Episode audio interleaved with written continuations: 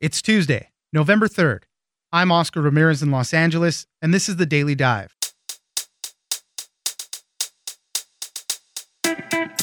Election day is here, and we're all eager for the polls to close and get quick results for the big question who wins the presidency? But this year, there's a record number of people voting early by mail, and counting all those ballots could take some time. One of the most crucial numbers to follow as the night goes on might be the votes not yet counted. Mark Niquette, politics reporter at Bloomberg News, joins us for a new statistic that the Associated Press is using to see how far off we are from a result. Next, President Trump has called on his supporters to watch out for fraud and volunteer to become poll watchers. So far in early voting, that army of watchers didn't really materialize, in part because poll watching seems to be an extremely boring job. Still, as some are concerned about voter intimidation, it is something to watch out for as the day develops. Jessica Huseman, lead reporter for ProPublica's Electionland project, joins us for more. Finally, as the pandemic began and lockdowns were in place, there were tons of stories of pets being adopted and a boon for the pet care industry. Now, as the pandemic wears on and we see job losses and reduced wages, we're seeing a growing number of people having to surrender their pets to shelters or sanctuaries. Brent Schrotenboer, reporter at USA Today, tells us how it's getting tougher for some to care for their pets. It's news without the noise. Let's dive in. So many people voted by mail, and it does take time to count those ballots. And in this city, those ballots can come in after Election Day so long as they're postmarked by Election Day. So it's natural that the count may take some time. Joining us now is Mark Niquette, government and politics reporter at Bloomberg News. Thanks for joining us, Mark. Glad to be with you. We're all getting ready for Election Day and then what comes after that, the results. This year, it's going to be a little different. There's a, a huge, huge surge of mail in voting. That's going to complicate things. People are saying, you know, we might not know at the end of Election Day who is the winner. That could be wrong. But one of the interesting things that's going to be happening is how we're counting these numbers and what we're looking at to project a winner. You know, a lot of places, you know, CNN, Fox News, whenever you're looking at results, you're looking at precincts reporting a specific number that they're looking at. But the AP and other places are going to start using another number to try to kind of predict what's going to happen there. And basically, uh, it's going to be these number of votes that have not been counted yet. So, Mark, walk us through some of this.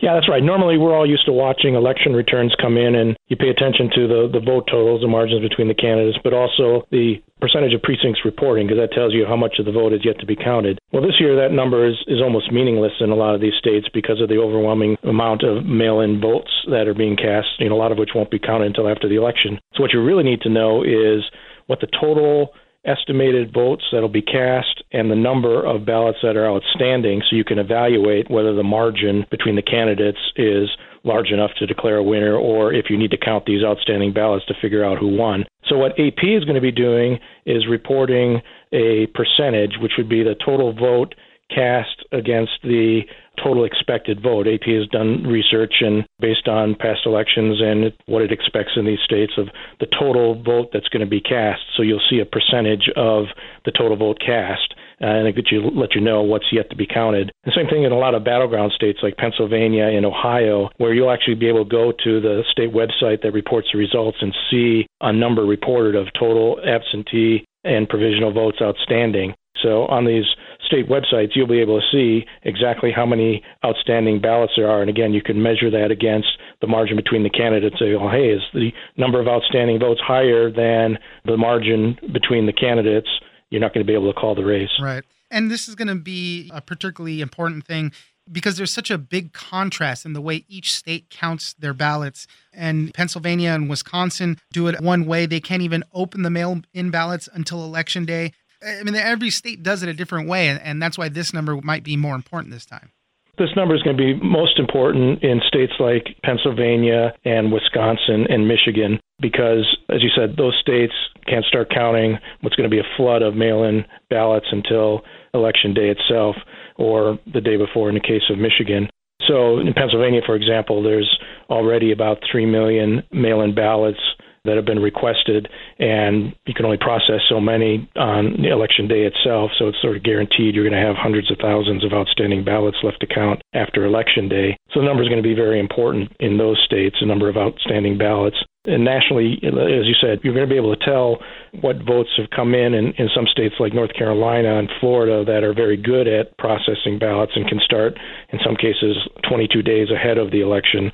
So when you see the votes reported, you know they'll have a, a big chunk of the outstanding ballot already counted. And this is also important in a state like Ohio, where while they're able to process their absentee ballots and report them very quickly on election night, Ohio law allows ballots that are received up to 10 days after the election, as long as they're postmarked by the day before the election, they can be counted. So there could be a lot of ballots that could still arrive after the election that could be counted. And again, that would might matter depending on if the race is close. Wanted to talk uh, just briefly a little bit more about Pennsylvania, just because they're such a key state to this whole thing. From your reporting here, I mean, they're expecting to get 3 million mail in ballots they can't start till day of 7 a.m. on election day. And uh, I guess one of the uh, officials there said that they expect the vast majority of ballots will be counted by the Friday after the election. They're giving themselves that much time to try and process all of this stuff. That's because it's a time consuming process. Essentially, what's involved in handling these ballots is you get a, an envelope that, in the case of Pennsylvania, contains a second envelope that actually holds the ballot. So you actually have to open two envelopes, pull out the ballot. Well, first you have to verify that the vote is eligible, you know, that the voter is registered and get the ballot in the right precinct. But then you have to open these two envelopes, physically open them, which takes some time. You have to pull out the ballot, which is a paper ballot, and flatten it so it can be fed into a high speed scanner and then scan them.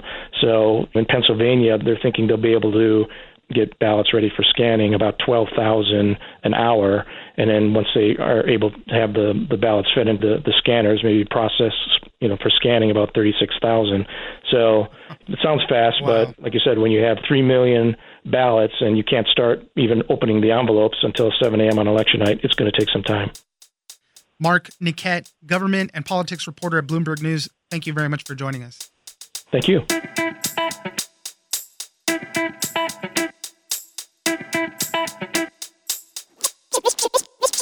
I'm urging first. my supporters to go into the polls and watch very carefully because that's what has to happen. I am urging my people. I hope it's going to be a fair election. If it's a fair You're election, I am 100% on board. But if I see tens of thousands of ballots being manipulated, I can't go along with that. Joining us now is Jessica Huseman, lead reporter for ProPublica's Electionland Project.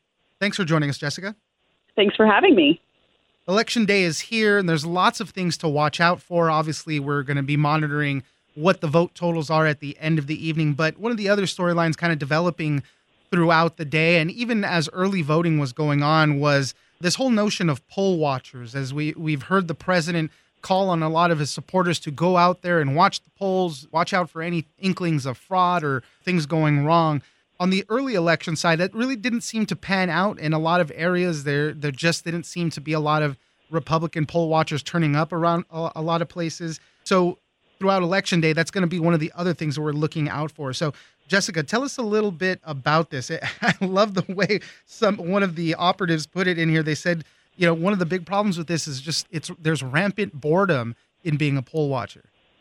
Oh goodness, yes. I think that you know people listen to Trump and uh, Donald Trump Jr. talking about how Democrats are going to steal the election and watchers are necessary in order to prevent that fraud. I think that people volunteer for that thinking that they're going to be catching the bad guys all day long. And really, you almost never find anything. And it's also really difficult to identify voter fraud, even if it's happening right in front of you. I mean, we're in a socially distanced situation. You're not going to be that close poll watchers are also not allowed to directly interact with voters. So it's really it's quite a boring job. I mean, mostly you're just sitting there all day watching people vote and do the same thing over and over and over again. It, it's pretty mind numbing. Yeah, and, and that's is in large part due to the rules that govern what poll watchers do. They're really not supposed to interact with anybody. They're just supposed to take notes, and then if they do see a problem, they report that to you know like a, a campaign attorney or something like that, so that they can follow through on all that. So really, they're limited in a lot of the stuff that they can do.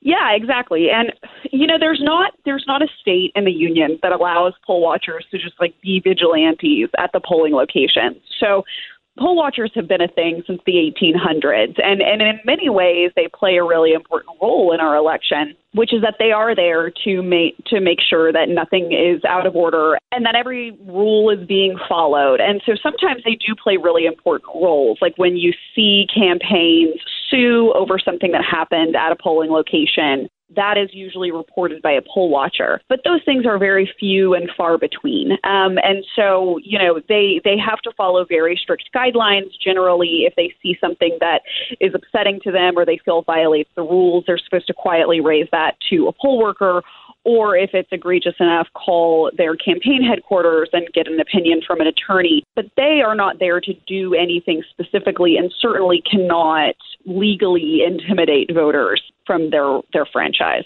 Yeah, and, I guess that's one of the concerns is if there were to be any type of voter intimidation, you know, with their presence or, you know, with them causing a ruckus. I know in a lot of of the uh, guidelines that even the party set out, they say, hey, we don't want any spectacles, so make sure you follow all the rules.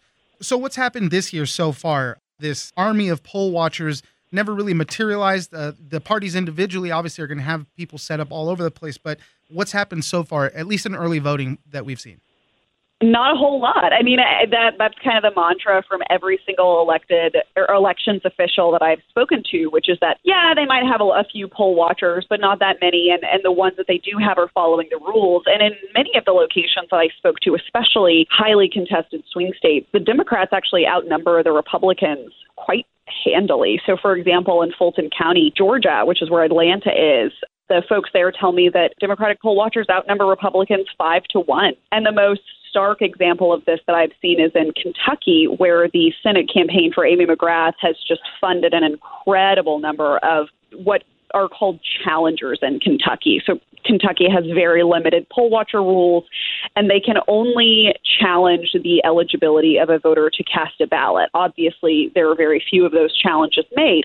But in Fayette County, which is where Lexington is, home of the University of Kentucky, um, there are only seven Trump poll watchers registered, and there are 117 Amy McGrath poll watchers registered. Wow. So clearly, we're dealing with a little bit of an imbalance here, and and I think that a lot of a lot of that is probably overreaction on the part of the Democratic Party, assuming that the Trump campaign was really going to gather up this this army of watchers, but that's just not really materialized. And so what we have is just basically a whole lot of nothing, which is yeah. which is probably a good thing for most voters. Hey, a common orderly voting process is the probably the best thing we could hope for. Oh, absolutely. Jessica Huseman, lead reporter for ProPublica's Electionland Project. Thank you very much for joining us. Thank you. I appreciate it.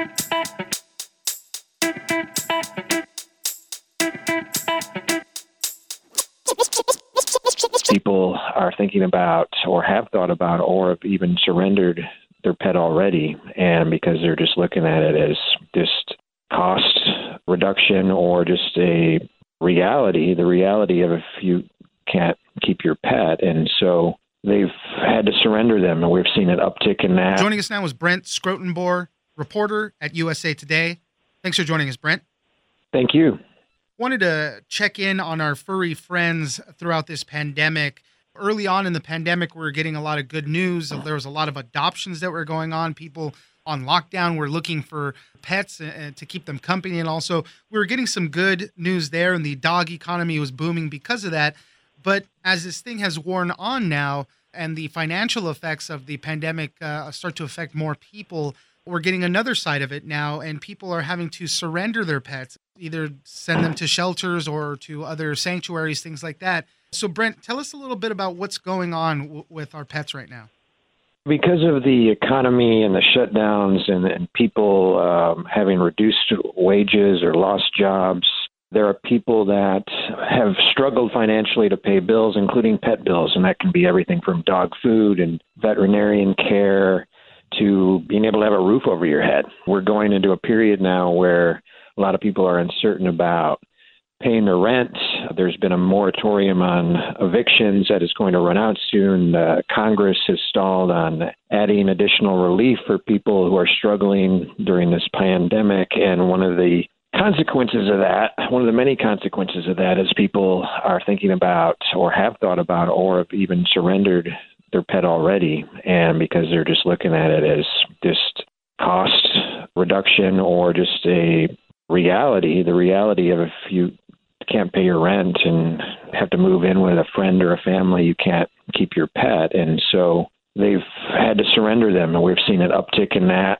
Uh, various places, the Humane Society of the United States has estimated as well that based on the risk of eviction in the coming months with so many people, that there could be as many as 10 or 11 million pets at risk of being surrendered just because of everything that's happening. And then talking about the the pets that are most at risk for all of this are you know the older pets, uh, ones that need a lot more extra care and attention. So unfortunately, those are at higher risk and then harder to find places for as well.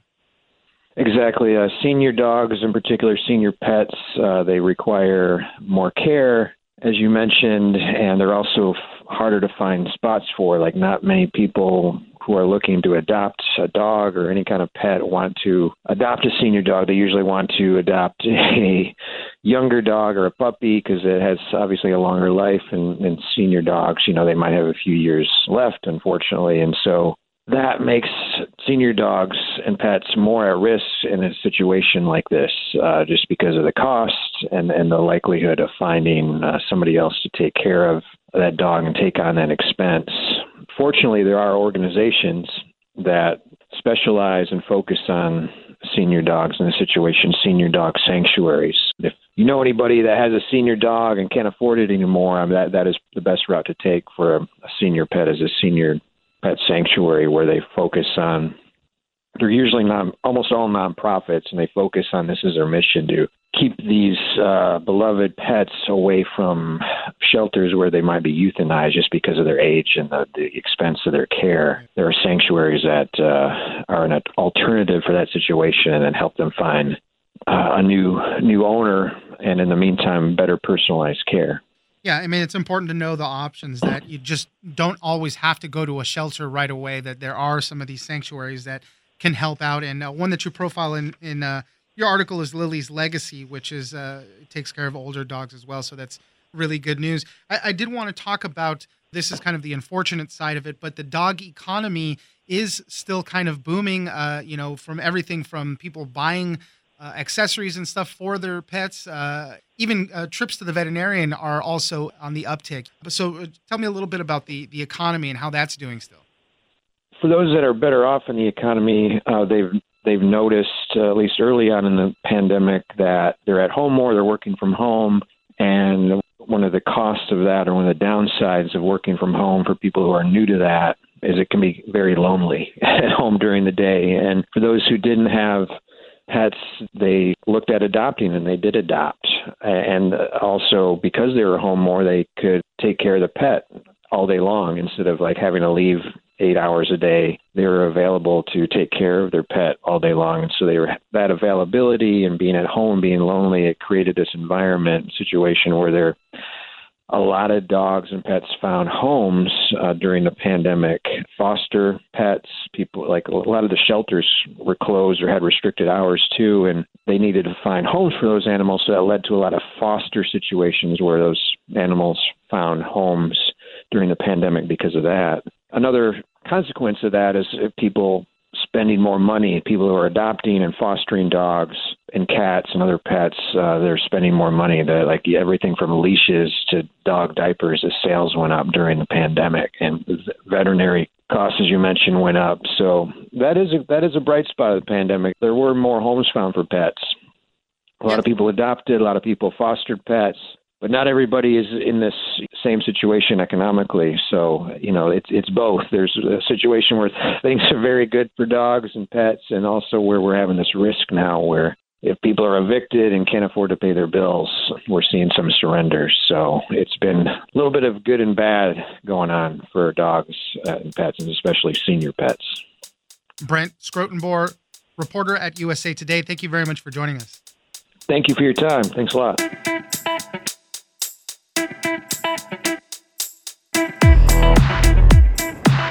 That's it for today. Join us on social media at Daily Dive Pod on both Twitter and Instagram. Leave us a comment, give us a rating, and tell us the stories that you're interested in.